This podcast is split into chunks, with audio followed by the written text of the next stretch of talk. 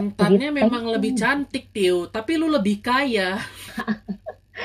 Terus dia pernah bilang sih tapi setelah gue kurus ya kalau waktu gue gemuk dia malu jalan sama gue. Oke okay, shit jahat sih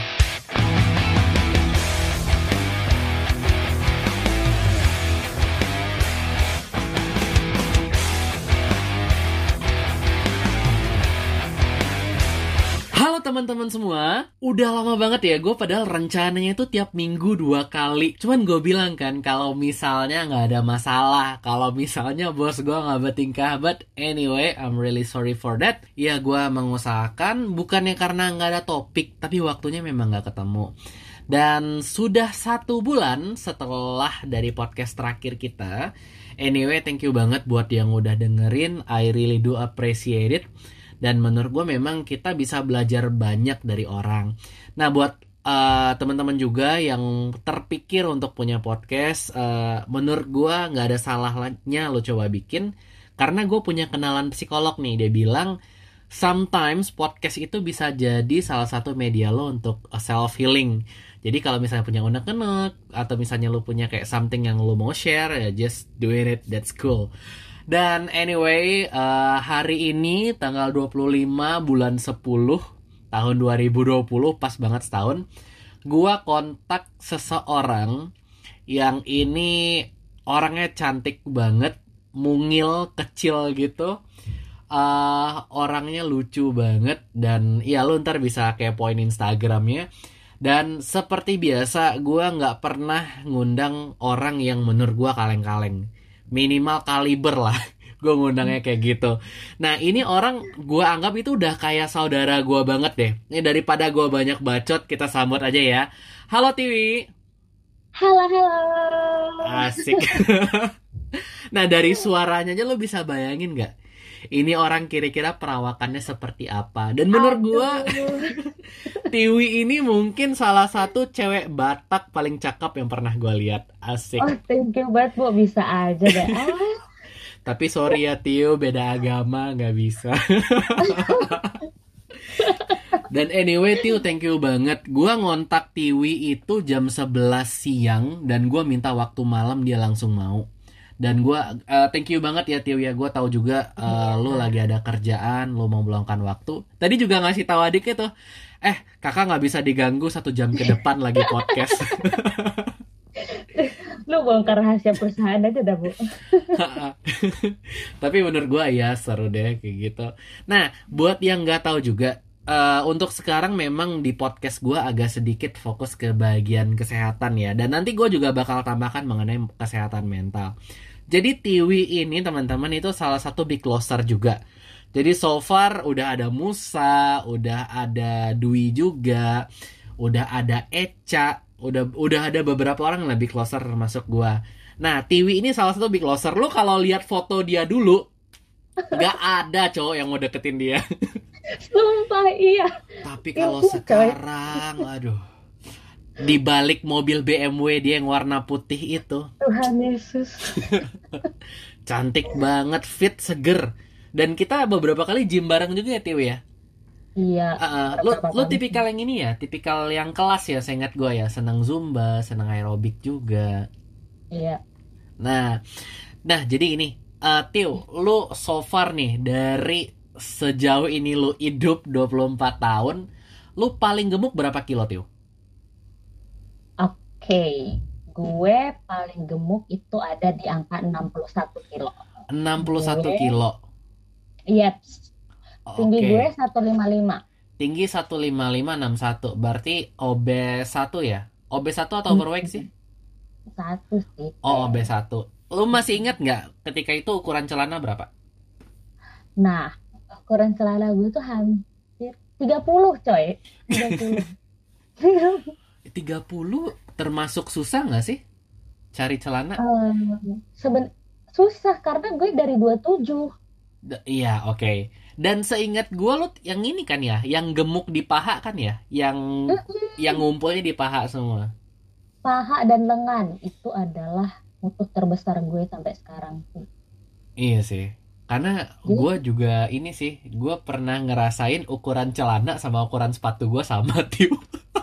Sama-sama 43. Gue pernah di gue pernah di posisi itu.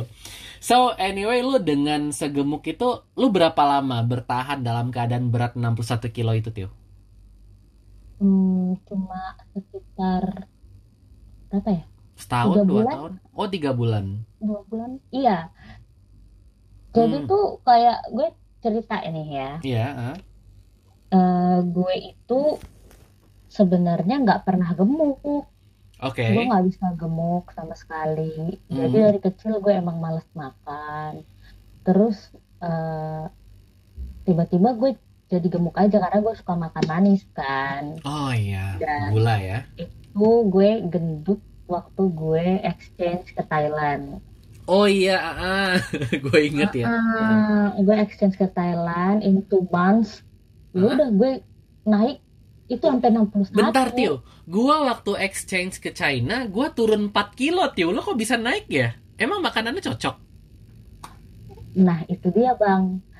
Di sana tuh surganya dessert kan. Surganya Oh iya, eh, iya, betul, betul. makanan-makanan Betul banget. manis kan. Iya, iya. Itu itu kehidupan gue banget, coy. Jadi Hmm. kayak gue Tuhanku akhirnya aku bertemu surgaku di sini. Jadi kayak gue lost control aja mana mana itu makanan murah-murah. ah, ah. Ya udah gue gue makan tiap hari tuh em, apa ya? Manisan-manisan jajanan kering gitu nggak sih? Manisan Apa? kering, manisan-manisan kering, mangga kering, leci yang- kering. Iya. Terus eh, Anjir, gue jadi apa? pengen. kayak rotinya mereka gitu-gitu Jadi kayak gue astaga udah gue gak ngerti lagi gue bisa naik awalnya kayak gue oke oke aja lah gue Hmm. naik oh naik oh naik oh Ya naik udahlah ya, Oh. lagi exchange juga. kok los ini timbangan awalnya tuh gue nggak sadar gue naik Ah, kayak gue masih enjoy karena beberapa baju gue masih muat terus Oke. kayak gue disadarkan aja sama orang-orang kalau gue ih ini kok di foto kelihatan ini banget lebar gitu oke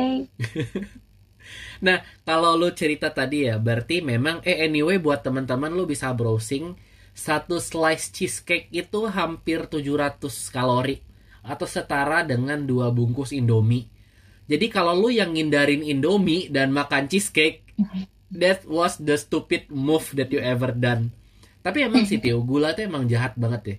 Nah, banget. Berarti kalau gua tangkap nih, eh, lu banyak makan gula, metabolisme lu menjadi pelan selama lu exchange. Lu exchange berapa lama, Tio?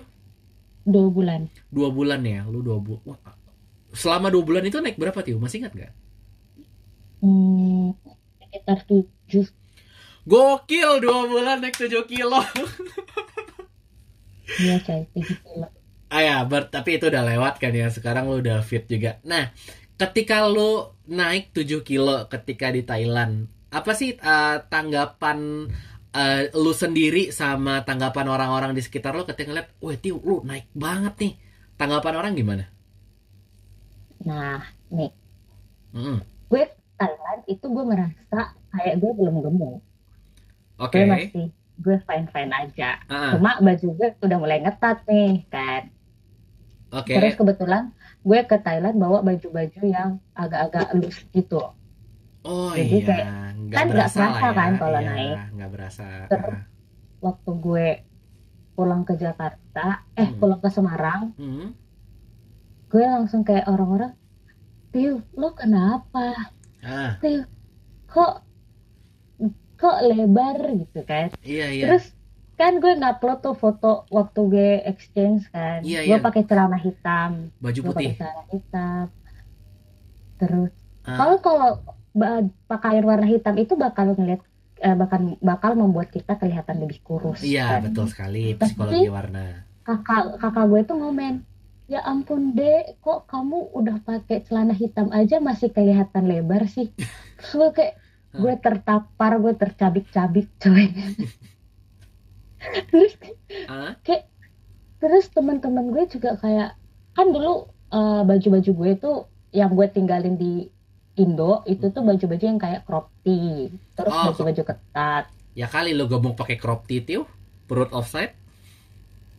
Nah makanya dulu tuh gue waktu zaman kurus gue tuh seneng banget pakai baju crop tee. Jadi kayak gue ke kampus gue pakai crop top, Hmm. terus uh, baju gue ketat-ketat pokoknya yang slim fit slim fit semua gitu Yang you Karena can gue see lah ya. You can see my Karena gue belly.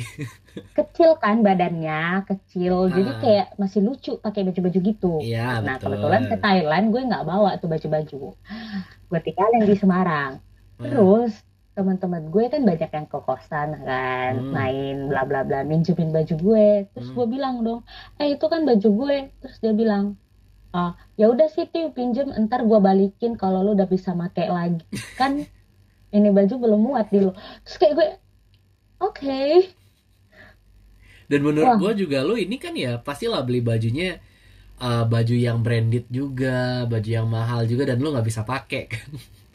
Wah, langsung di HM-in tuh baju gue kan. Kayak astaga, gue tertampar lagi kedua kalinya nih. Sama teman gue sendiri, Hmm. ya kan. Terus yang ketiga juga kayak gue merasa aduh gue nggak mau ganti size baju gue. Gue masih mau tetap pakai baju-baju gue yang zaman dulu yang crop top crop top itu. Eh, Gue nggak mau teman-teman gue ngambil baju gue semuanya. Oke. Jadi karena kayak gue merasa iya ya kok gue dekil banget, gue jadi jelek banget. Tapi tapi emang sih Tio maksud gue once misalnya lu punya badan yang fit ya, yang lit yang literally fit uh, kalau cowok let's say misalnya bahunya bidang atau misalnya kayak cewek uh, pinggangnya singset segala macam. Lu uh, memilih pakaian jadi lebih gampang kan, jadi lebih enak. Sedangkan kalau misalnya lu gemuk ya udah pilihnya tuh yang kaos paling, jeans doang. Nah, balik nih Tio, balik ke masalah diet lagi nih. Apa sih yang bikin lu ketika itu Oke deh gue udah capek sama ini semua gue pengen diet Alasan lu apa Tio? Alasan terbesar gue yang pertama, Hmm, gue nggak mau ganti size baju. Oke itu Berarti masalah terbesar gue. ekonomi lah ya Malas malas duit keluar lagi Karena kayak, aduh kalau gue ganti size baju, gue bisa aja makin loss nggak sih? Makin, Hmm, ya udahlah gue udah ganti size baju juga, ya udah gue makan aja lagi. Jadi gue Hmm. nggak mau. hmm, hmm. Kedua, karena dulu gue deket sama eh, cowok gue kan, Hmm, kayak dia dulu badannya kurus, bagus lah. hmm, Terus dia good looking lah. hmm. terus kayak gue eh terus mantannya itu adalah seorang model. Jadi kayak gue minder nggak sih coy? Kayak gue gendut Ya. terus dekil terus pacaran sama dia yang dia eh, mantannya model kayak teman-temannya ngeliat kayak hah? Lu seleranya begini sih kan dia Mantannya memang lebih cantik Tio. Tapi lu lebih kaya. Kan nggak ngaruh banget lu terus eh, dia pernah bilang sih. Dia Hmm. pernah bilang. Tapi setelah gue kurus ya Hmm. dulu dia pernah bilang kalau waktu gue gemuk dia malu jalan sama gue. Oke shit. Jahat sih. Tapi puji Tuhannya dia ngomong itu setelah gue kurus. Tapi Ah eh bukan setelah gue kurus itu di jalan perjalanan gue menuju kurus. Jadi Oke. kayak di tengah-tengah Hmm, transisi gue dari gendut balik ke kurus lagi hmm. dia di situ lah ngomong.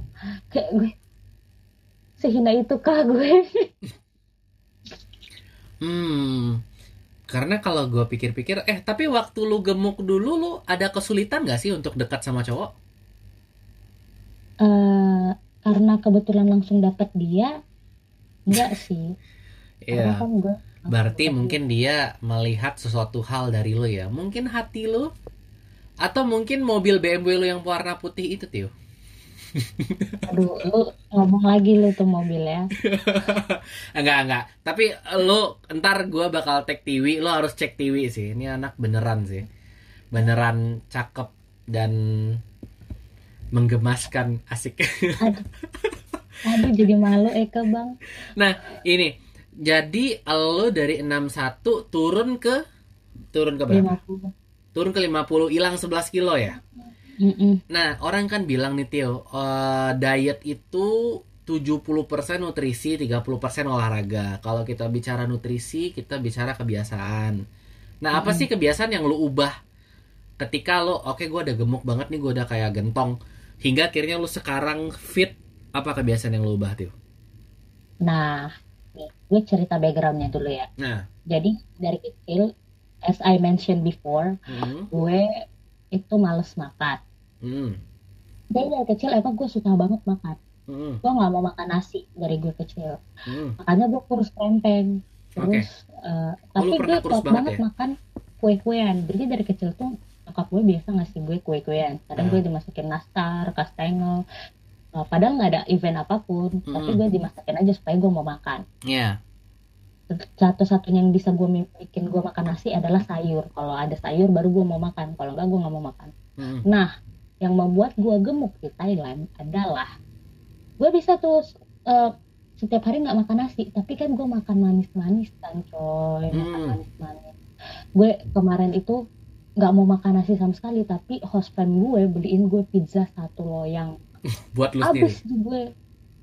Terus Hmm. di Jakarta di Indo juga gue bisa tuh seharian nggak makan nasi nggak makan berat tapi gue makan martabak satu loyang sendiri karena kayak gue secinta itu coy sama makanan manis Iya, iya. gila Hmm. tepung-tepungan itu tuh wah itu dunia gue banget Mm. terus eh, yang gue rubah adalah yang Ah. pertama gue merubah mindset gue pokoknya di otak gue gue nggak mau makan manis lagi gue nggak mau makan manis lagi gue nggak mau makan manis lagi Mm. mindset itu eh apa ya kontribusinya sangat besar sih Oh iya. kalau- maksudnya kalau lu udah ngomong dari diri lu aja udah ngomong nggak bisa lu Hmm. nggak akan bisa sampai kapan pun betul banget.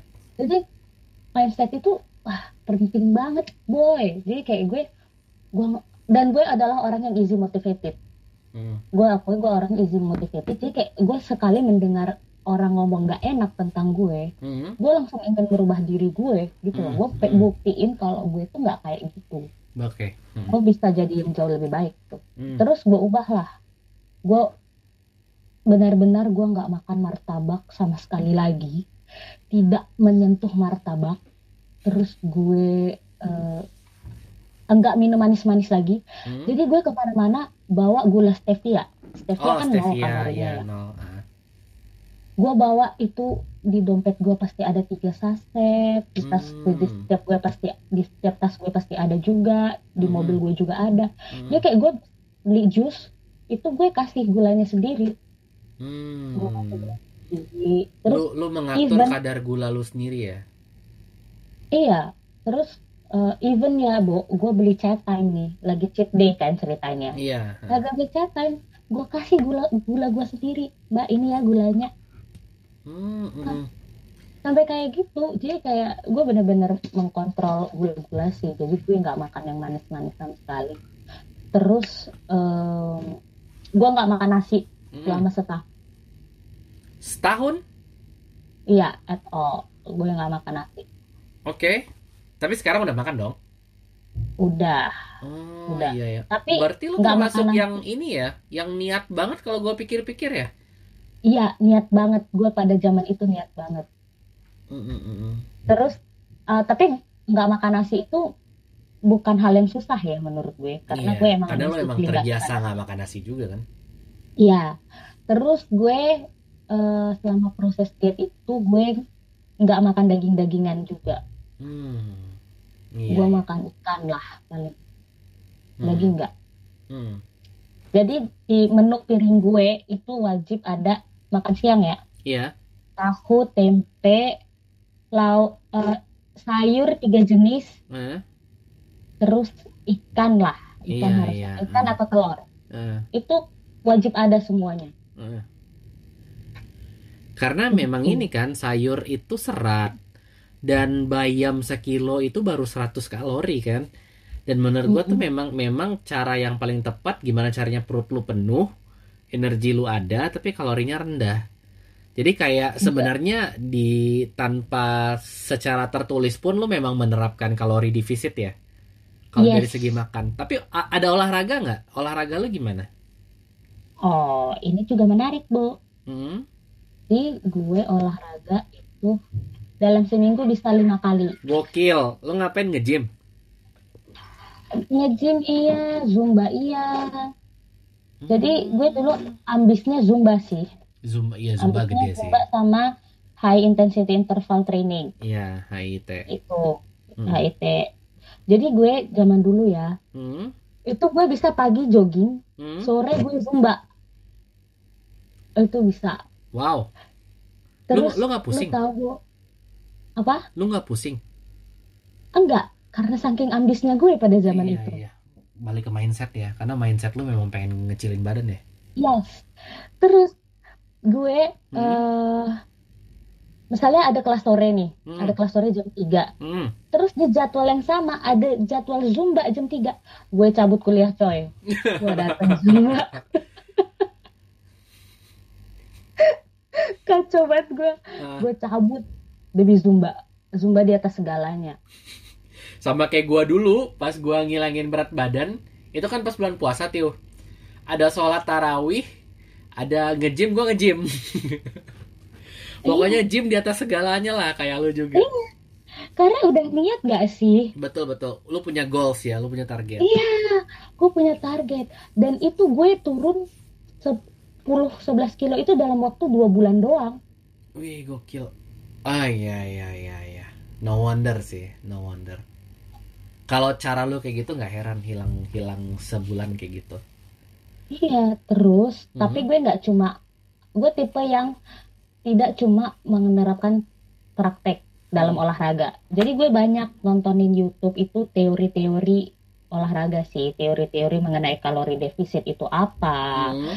terus eh, cara diet yang benar itu seperti apa, Hmm. itu banyak gue pelajari teorinya. Karena teori itu penting. Lu Hmm. kalau cuma praktek doang, tapi lu nggak tahu teorinya sama aja bohong. Betul. Menurut gue ya. banget. Apalagi kayak cuma gue mau kurangin kurangin makan aja deh, gitu gitu. Hmm. Kayak gue pengen olahraga ini ini aja deh, tapi nggak ngerti kegunaannya itu olahraga apa, Hmm. terus goal lu apa. betul. Itu kalau lu nggak punya itu semua sama aja bohong sih, menurut gue ya. Referensi YouTube lu siapa? Yulia Balschun kah atau siapa? buat teori pada zaman itu Li- Yulia Balchun. Menurut gue Yulia Balchun itu banyak membahas teori-teori sih. Iya, Dia betul, selalu betul. Mengangkat sesuatu hal berdasarkan teorinya dulu. Hmm, hmm, hmm. Jadi gue dulu banyakin non- banyak nonton dia. Selain gue baca-baca Hmm. di internet. Betul, betul, betul. Berarti lu ada sempat nerapin ini nggak, Tio? Kayak OCD gitu, mengatur jam makan gitu. Hmm, enggak sih. Enggak ya. Tapi kalau lu memang memang kalau gua lihat lu lebih tipikal yang ini ya, ngitung kalori kelihatannya sama memang lebih banyak serat. Terus Mm-mm. juga makanan rendah lemak ya kayak lu bilang tadi tukar sama ikan ya. Oh, Iya. oke. Nah, kan lu tadi udah ubah nih. Lu bilang dua bulan lu hilang 11 kilo. Tuh gokil sih, mantap. Nah, pertanyaan gua Tio. Eh, apa sih yang lu rasain setelah lu hilang 10 eh 11 kilo tadi? Dari lu kayak anjir gue gede banget nih. Nah, sekarang lu hilang 11 kilo. Hal pertama yang lu rasain apa? Yang pertama gue rasain gue lebih pede. Oh iya, Jauh lebih pastilah. pede. Nah, Ya Big kan? lo- big Kayak loser kita-kita syndrome yang gitu. dulu gendut. Iyalah, big kita yang gendut dulu kayak lo lihat nih gue sekarang. Nah, nggak lihat lo, gue ganteng sekarang, gue cakep gitu ya. lo lihat nih, lo yang kemarin ngomong-ngomong ngata-ngatain gue, Hah? nih gue balas nih, ini pembuktian gue. Iya Iya iya iya iya. Kayak-. Gue tuh Sense selalu, eh gue tipe yang ya? kayak, iya, kayak gue tipe yang kalau misalnya orang ngomongin gue jelek, ya gue buktiin dong, gue Iya, kasih iya. nih, Heeh. Gitu terus. Yang Hmm. kedua, eh apa ya, kayak gue merasa gue lebih sehat ya, lebih Hmm. bugar juga, Hmm. lebih fit pastinya. Terus Hmm. gue jadi lebih ngerti kayak yang gue bok yang gue bakar itu apa sih betul banget. air kah lemak kah Hmm. atau otot gue kah Hmm. ya kan Hmm. karena setelahnya itu gue naik 2 kilo tapi naik 2 kilo itu Hmm. Masa otot gue yang naik Iya iya iya. Dan jadi itu- kayak gue melihat ya. timbangan bukan cuma sekedar angka Betul. gue gue kurus bukan karena angka di timbangan gue gitu loh Hmm, hmm. Berarti lu sempat ini ya, sempat pakai timbangan yang sampai mengitur kadar lemak, massa otot. Itu lu sempat Sempat. ngukur nggak sih? Sempat Sempat. ya. Heeh. Lu paling paling rendah kadar lemak berapa tuh? aduh bu gue udah lupa bu Hmm, iya iya. Gua dulu paling rendah pernah 8% tuh. Sekarang 20 lebih. Tapi itu itu nolong banget sih. Maksud gua eh, buat teman-teman yang pengen diet juga eh, lu yang paling penting nih lo harus tahu dulu nih problems lu apakah di lemak atau di air itu lo Iya. harus tahu dulu ketika lu naik lu pun harus tahu ini yang naik air lemak atau otot ya Kar- ah, ah, karena ibaratnya ah, jangan sampai lu ini lu lagi makan perut penuh pagi lu boker hilang satu kilo misalnya ya itu kotoran itu bukan lemak bukan air yang lu buang. Kayak gitu ya. Nah terus gini Tio. Lu tadi sempat ngomong ya sebelum sebelum kita record lu bilang lu apa tadi namanya? Yang turunan dari vegetarian? Pescatarian peskatarian. Nah lu sejak kapan peskatarian? Sebenarnya gue pescatarian itu sejak gue diet. Oh sejak gue diet yang dulu itu yang gue gendut gue jadi pescatarian karena gue gue nggak makan eh, daging sama sekali kan. Gue mengganti semuanya jadi ikan. Betul. Eh, ya udah tapi kayak setelah setahun gue balik tuh makan daging lagi. Tapi nggak banyak jadinya. Gue jadi bisa mengkontrol sih. Social eater lah ya. Mm. orang social drinker lu social eater. Iya social eater. Nah, jadi kayak nggak nggak sebanyak itu tapi gue being back eh PSK lagi itu sejak Agustus kemarin lagi Agustus kemarin ya iya karena gini Iya. juga kan diet yang paling bagus adalah diet yang lu nyaman ngejalaninnya kan Ya. yang bisa bertahan lama ibaratnya lu eh, niatnya diet karbo atau diet mayo misalnya tapi lu nggak nyaman badan lu nggak fit lu muntah-muntah ya Mm-mm. menurut gua jangan itu teman gua ada ini Tio itu namanya tuh diet air Eh, water water fasting bahasa Inggrisnya puasa air kayak apa tuh Nah, jadi lu nggak makan apa pun yang masuk ke badan lu cuman air. Jadi itu, jadi ada teorinya tubuh kita tuh nggak bisa tahu kita lagi lapar atau kita pakai haus. Dia dia memanfaatkan teori itu. Dan yang terjadi lu tahu nggak? Tiga bulan hilang 30 sih. Tapi habis Mm-mm. itu diopnam.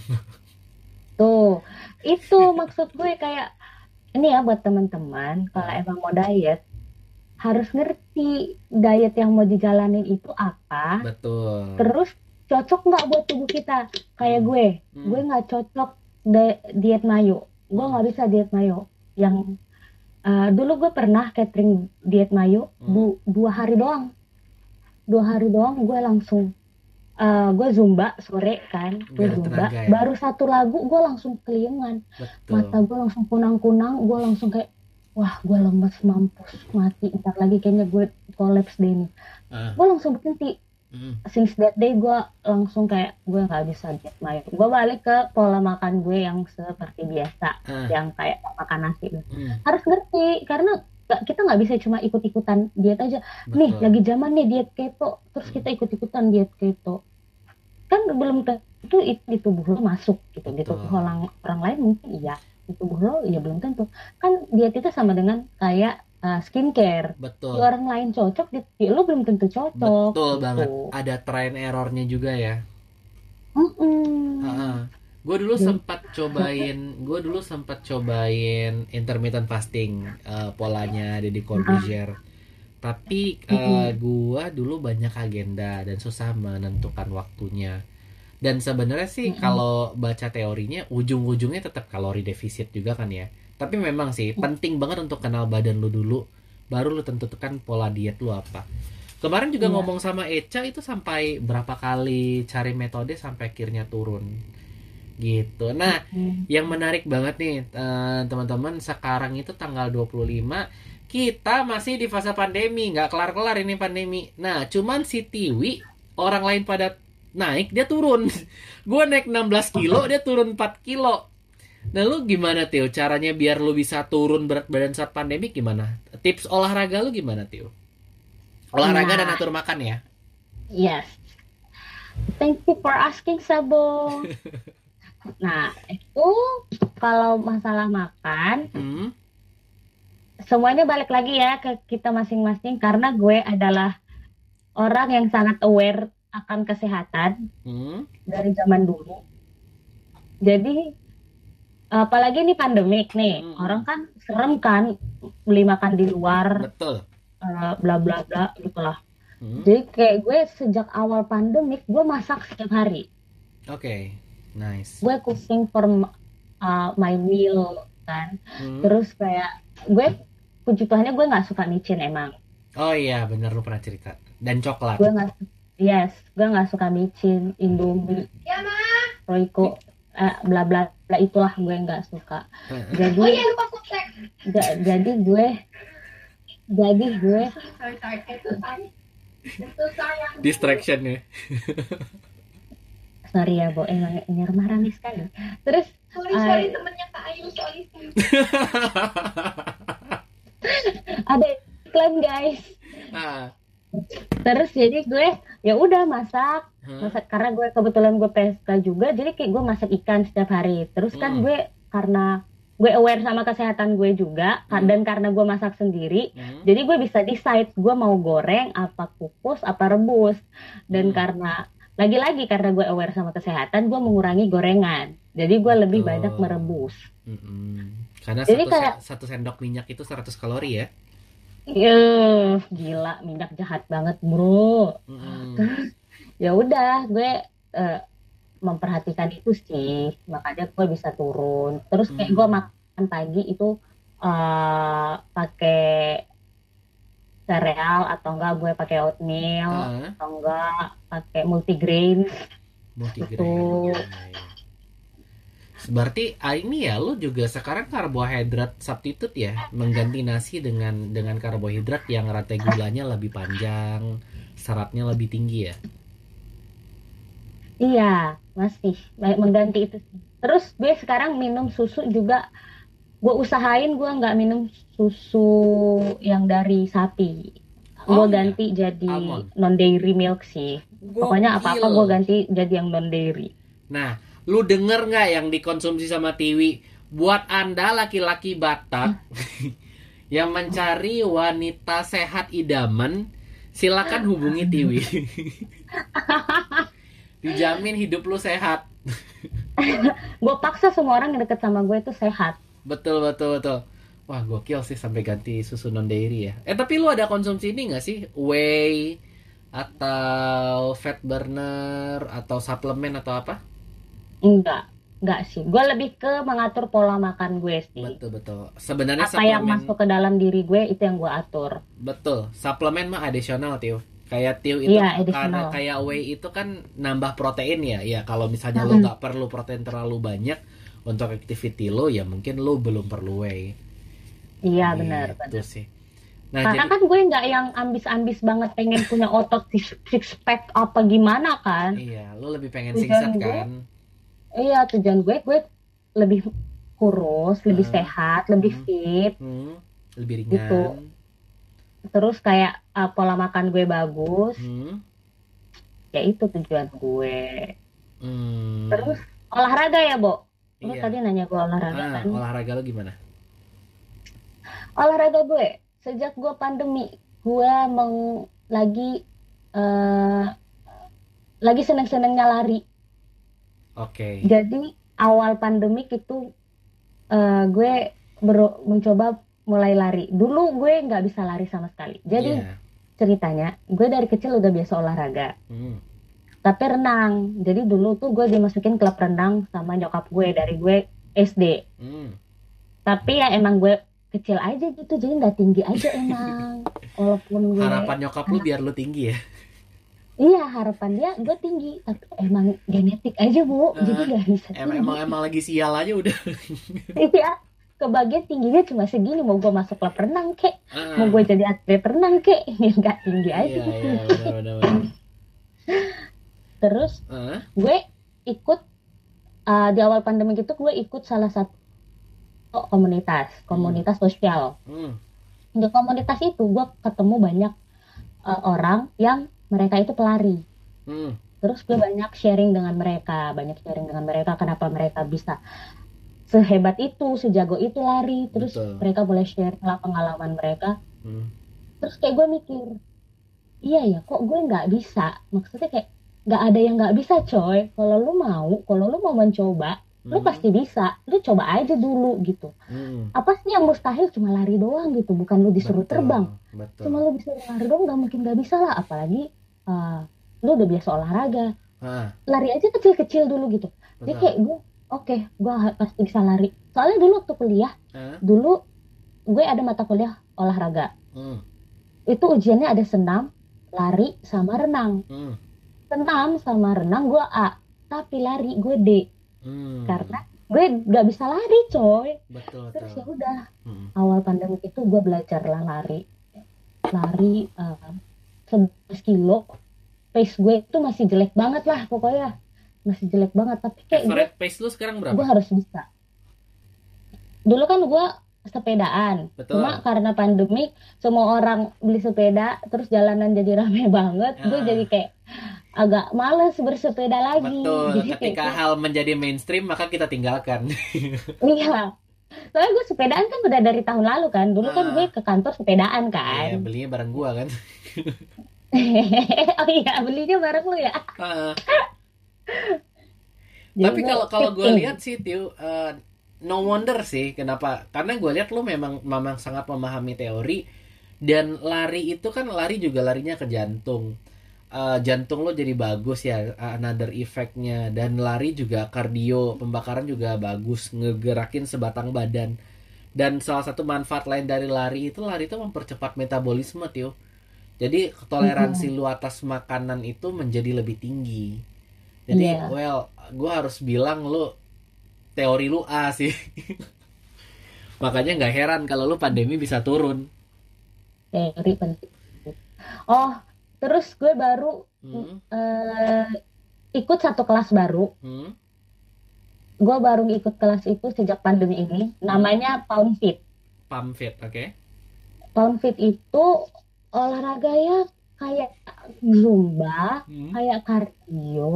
Hmm, tapi kita menggunakan ripstick ripstick kayak iya, ripstick tahu, drum. Kayak stick drum stick ya. drum gitulah Hmm, ya. hmm. dan menurut gue itu fun banget Iya, fun banget ya. gila fun banget. Lu tau kalau gue emosi kayaknya gue mau tutup alas. Gila kalau gue lagi emosi Hmm, sambil ikut itu kelas udah emosi gue kebuang hmm, gue olahraganya juga dapet. Hmm, efek selanjutnya kayak gue sehatnya juga dapet. Jadi kayak betul. daripada gue marah-marah gak jelas kan? Ah. atau gue makan Hah? mending gue olahraga ya betul, enggak betul, sih? betul betul betul betul banget sih sebenarnya juga itu sih olahraga tuh stress release juga sih karena men- Iya. membangkitkan hormon endorfin ya hormon Iya. kebahagiaan ya. hormon kebahagiaan tambah gila lagi kalau misalnya lo lagi lagi suntuk banyak beban pekerjaan ada hal yang lu membuang tenaga itu bikin lu capek tidur lu enak dan lu juga happy kan Mm-mm, bener banget sepertinya Dan- gua nggak jadi pesan somai ini malam nih mau langsung tidur aja tertampar ya bo ya? Tertampar saya naik sudah banyak. Nah Eh, Terus kayak gue ngerasa kenapa gue jadi eh kenapa gue juga rajin olahraga? Dan mem- meng- memilih kehidupan pola hidup yang sehat. Hmm, karena kesehatan itu investasi juga loh. betul. Kayak- kesehatan itu investasi jangka panjang. Hmm, Karena kayak main- eh, prinsip gue adalah percuma gue kaya, tajir melintir, investasi gue di mana-mana, hmm, tapi gue nggak sehat gitu. hmm. Terus kayak buat apa gue mencari duit? Toh kalau ujung-ujungnya duit gue dipakai untuk membiayai pengobatan gue. betul banget Orang sehat aja bisa sakit, apalagi Hmm. yang nggak sehat. betul Terus kan kita nggak tahu kan, maksudnya amit-amit. Hmm, Kita misalnya yang sehat ini sakit duluan. Kan banyak yang bilang, alah tuh orang juga eh, apa hidupnya sehat banget, tapi dia sakit juga gini-gini. Ya itu kan kita nggak ada yang tahu. Tapi kan lebih baik mencegah kan daripada betul mengobati. betul apa yang baik buat kehidupan kita ya dijalanin aja ya Betul, enggak betul. sih gue tuh pernah baca hidup dan mati di tangan Tuhan tapi sehat dan sakit itu di tangan kita ya benar Hmm, benar sekali gila ya terus Hah? juga sejak gue uh, diet kemarin yang gue gendut banget itu Hmm, gue juga jadi berusaha disiplin. Iya. Disiplin sama diri sendiri. Kayak gue bangun jam berapa Hmm, terus kayak gue selanjutnya doa terus gue olahraga hmm, sarapan hmm, terus gue makan siang, makan sore, Hmm. terus eh, apa istirahat itu tuh kan jadi teratur semua secara nggak langsung. Itu tuh betul. mengatur pola hidup kita jadi kayak lebih teratur dan efisien. Jam tidur juga jadi lebih teratur. Ya nggak? Jadi lebih disiplin kan? Betul betul. Dia kayak manfaatnya banyak banget sih dan kebawa sampai sekarang. Karena itu jadi kebiasaan sih di hidup gue. Hmm. pola hidup yang kayak gitu jadi kebiasaan. Mm-mm. mulai dari niatnya adalah ngecilin badan hingga akhirnya udah jadi gaya hidup lah ya ibaratnya kayak ya udah itu udah jadi jadi kebiasaan aja. Iya bener. Kayak misalnya nih lu udah biasa olahraga Hmm. lu udah biasa nih. Awalnya lu cuma pengen diet pengen diet kan. Hmm, lu diet olahraga olahraga olahraga. Hmm, terus lu udah kurus. Lu udah kurus eh lu udah mencapai berat badan yang lu pengen Hmm. atau goal lu. Hmm, terus kayak lu pasti dalam seminggu nggak olahraga pasti kayak ada yang kurang nggak sih? Kayak betul. Aduh belum gerak nih gitu loh. Pa- pasti gregetan kan kalau Hmm. dalam seminggu seminggu nggak gerak. Berarti mulai aja dulu kan ya? Yang memulai pertamanya yang berat lama kelamaan ntar gue udah enjoy aja. Bener. Dan Hmm. itu semua mulai dari diri sendiri. Karena kayak gue mikir lu mau eh, siapa pun yang nasehati lu mau Mario Teguh lah, Mary Riana lah ngasih lu motivasi kalau Hmm. emang lu nggak niat dari diri lu sendiri nggak akan bisa boy mental pasti mental Hmm, itu bener-bener dari diri lu karena eh, motivator terbaik adalah diri, Diri lu sendiri. sendiri. Betul. Iya sih. Well, gue juga setelah dari obrolan lu, gue juga akan evaluasi diri gue juga sih. Dan anyway, Tio, gue mau bilang thank you banget lo udah mau meluangkan waktu lo. Gue di sini kelihatannya nggak cuman dapat teori, dapat motivasi juga. Dan gue lihat memang sebenarnya yang lo lakukan itu hal yang applicable banget sih, bukan hal yang sulit. Yang penting lo mau coba aja ya.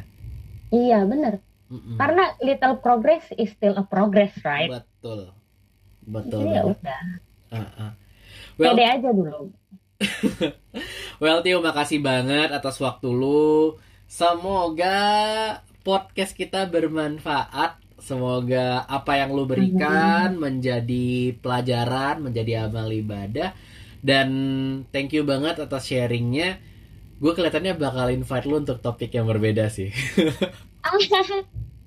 topik yang itu ya yang spesifik itu ya Ah, ah, yang spesifik itu. Oke deh, thank you banget ya Tio, thank you. Ya, thank you Bo Bye-bye. makasih banget lu udah di invite ke podcast ini Oke, bye bye. bye